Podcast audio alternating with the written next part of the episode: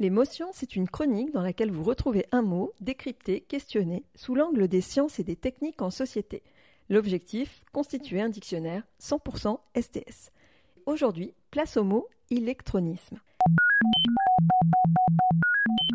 Chaque année, des mots et des expressions nouvelles intègrent les dictionnaires. Ces néologismes sont à la fois des révélateurs d'innovations technologiques et d'enjeux sociétaux. À suivre de près, donc, pour suivre notre monde. Quelques exemples pour contextualiser. En 1955, entrait dans le dictionnaire du terme contraceptif, alors qu'un médecin américain, Pingus, mettait au point la pilule contraceptive de l'autre côté de l'Atlantique. En 1960, l'arrivée du mot antinucléaire, alors que cette technologie se déployait à travers des applications militaires et civiles. En 1970, c'est hypermarché qu'on retrouve dans le DICO et qui accompagne la consommation de masse en périphérie des grandes villes. OGM fait son entrée en 1992.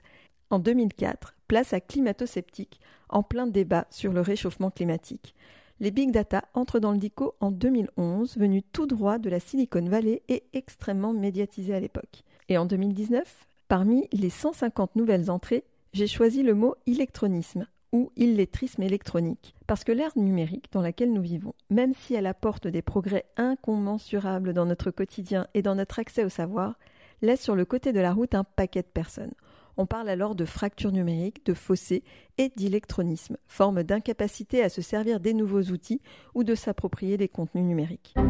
L'analogie avec l'illettrisme est encore plus évidente car avec l'informatique vient un nouveau vocabulaire. Email, pop-up, fenêtre, souris, cookies, port USB.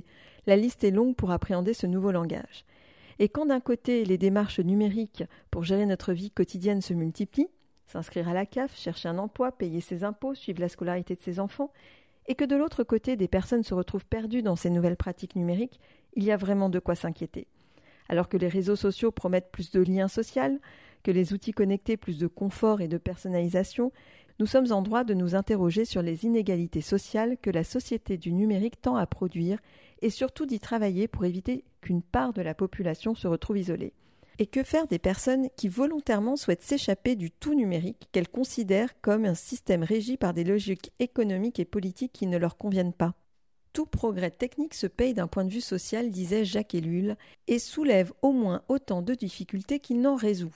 Alors ça, c'est très tordu, mais bougrement intelligent.